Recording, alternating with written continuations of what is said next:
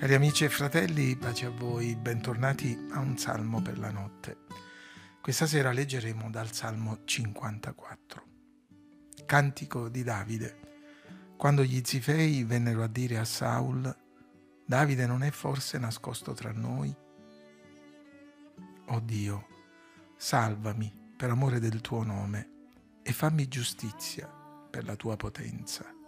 Oh Dio, ascolta la mia preghiera porgi orecchio alle parole della mia bocca, poiché degli stranieri sono insorti contro di me e dei violenti cercano l'anima mia.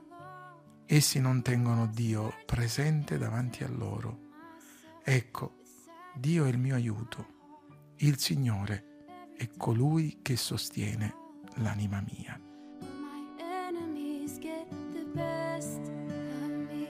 Il nostro salmo descrive un altro degli episodi del pellegrinaggio di Davide. Senza che vi fosse un valido motivo, gli zifei, probabilmente per calcolo politico completamente sbagliato, o sperando in una ricompensa, avevano rivelato a Saul la sua posizione, incoraggiandolo nella sua insana caccia all'uomo. Dalle parole della preghiera è evidente il dispiacere di Davide. Oh Dio, Salvami per amore del tuo nome, fammi giustizia per la tua potenza. Oh Dio, ascolta la mia preghiera, porgi orecchio alle parole della mia bocca.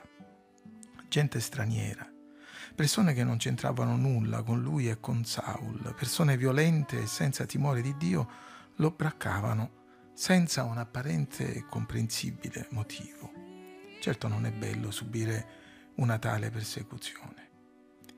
È facile Viene naturale vedere qui una rappresentazione profetica dell'odio ingiusto e della violenza efferata che si scatenarono contro Gesù, il Messia, il figlio di Davide, mentre lui era venuto solo per cercare e salvare le nostre anime. Bellissima è la dichiarazione di fede di Davide subito dopo l'invocazione.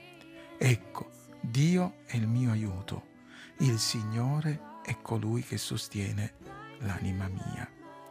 Qualcuno ha voluto vedere qui la gioiosa sorpresa di Davide mentre esclama, ecco, Dio viene ad aiutarmi. È una dichiarazione di fede, appunto, che ci dice alcune cose di Davide e dunque di noi che come lui confidiamo in Dio, ci rivela alcune cose riguardo al carattere di Dio e altre cose riguardo alle sue cure per Davide e dunque anche per noi. Che cosa ci dice di Davide? Ovviamente ci dice che egli ha fede in Dio. Dopo tutti questi salmi letti e meditati sera dopo sera, sappiamo bene che lui confida nel Signore. Nel terzo salmo abbiamo letto io mi sono coricato, io ho dormito, poi mi sono risvegliato perché il Signore mi sostiene. Nel diciottesimo Davide racconta i miei nemici mi erano piombati addosso, ma il Signore fu il mio sostegno. Nel trentasettesimo invece Davide scrive, il giusto se cade non è però abbattuto, perché il Signore lo sostiene prendendolo per mano. Nel 145, sempre attribuito a Davide, leggeremo ancora, il Signore sostiene tutti quelli che cadono. Il bisogno di sostegno di Davide ci dice ovviamente della sua fragilità e della sua consapevolezza di essere fragile. Ma questa consapevolezza trasforma la debolezza in una forza vittoriosa. Infine il suo trovare sostegno in Dio ci fa capire quanto egli sia non solo desideroso e bisognoso, ma abituato ad appoggiarsi a Dio e la dipendenza di Davide. Che egli sia il sostegno di Davide ci rivela molto anche del carattere del Signore. Anzitutto ci parla della sua vicinanza. Dio non è lontano, ma è vicino a quelli che l'invocano. Ogni volta che parliamo della vicinanza di Dio, di quella che, parlando difficile, è chiamata immanenza, noi scriviamo vicinanza, ma leggiamo Gesù Cristo l'Emmanuele, Dio con noi, colui che è nostro sostegno non potrebbe esserlo se non fosse per la sua potenza. Ecco che cosa dice il fatto che lui ci sostiene. Egli non è un sostegno di canna rotta, non è un muricciolo che cede, ma è una forte rocca, è un sostegno che non verrà mai meno. Il fatto che Dio è il nostro sostegno ci dice qualcosa non solo di noi e della nostra fragilità e della nostra necessità di dipendere da Lui, non ci parla soltanto del carattere affidabile di Dio, della sua vicinanza e della sua potenza, ma ci parla della sua amorevole, compassionevole e paterna cura.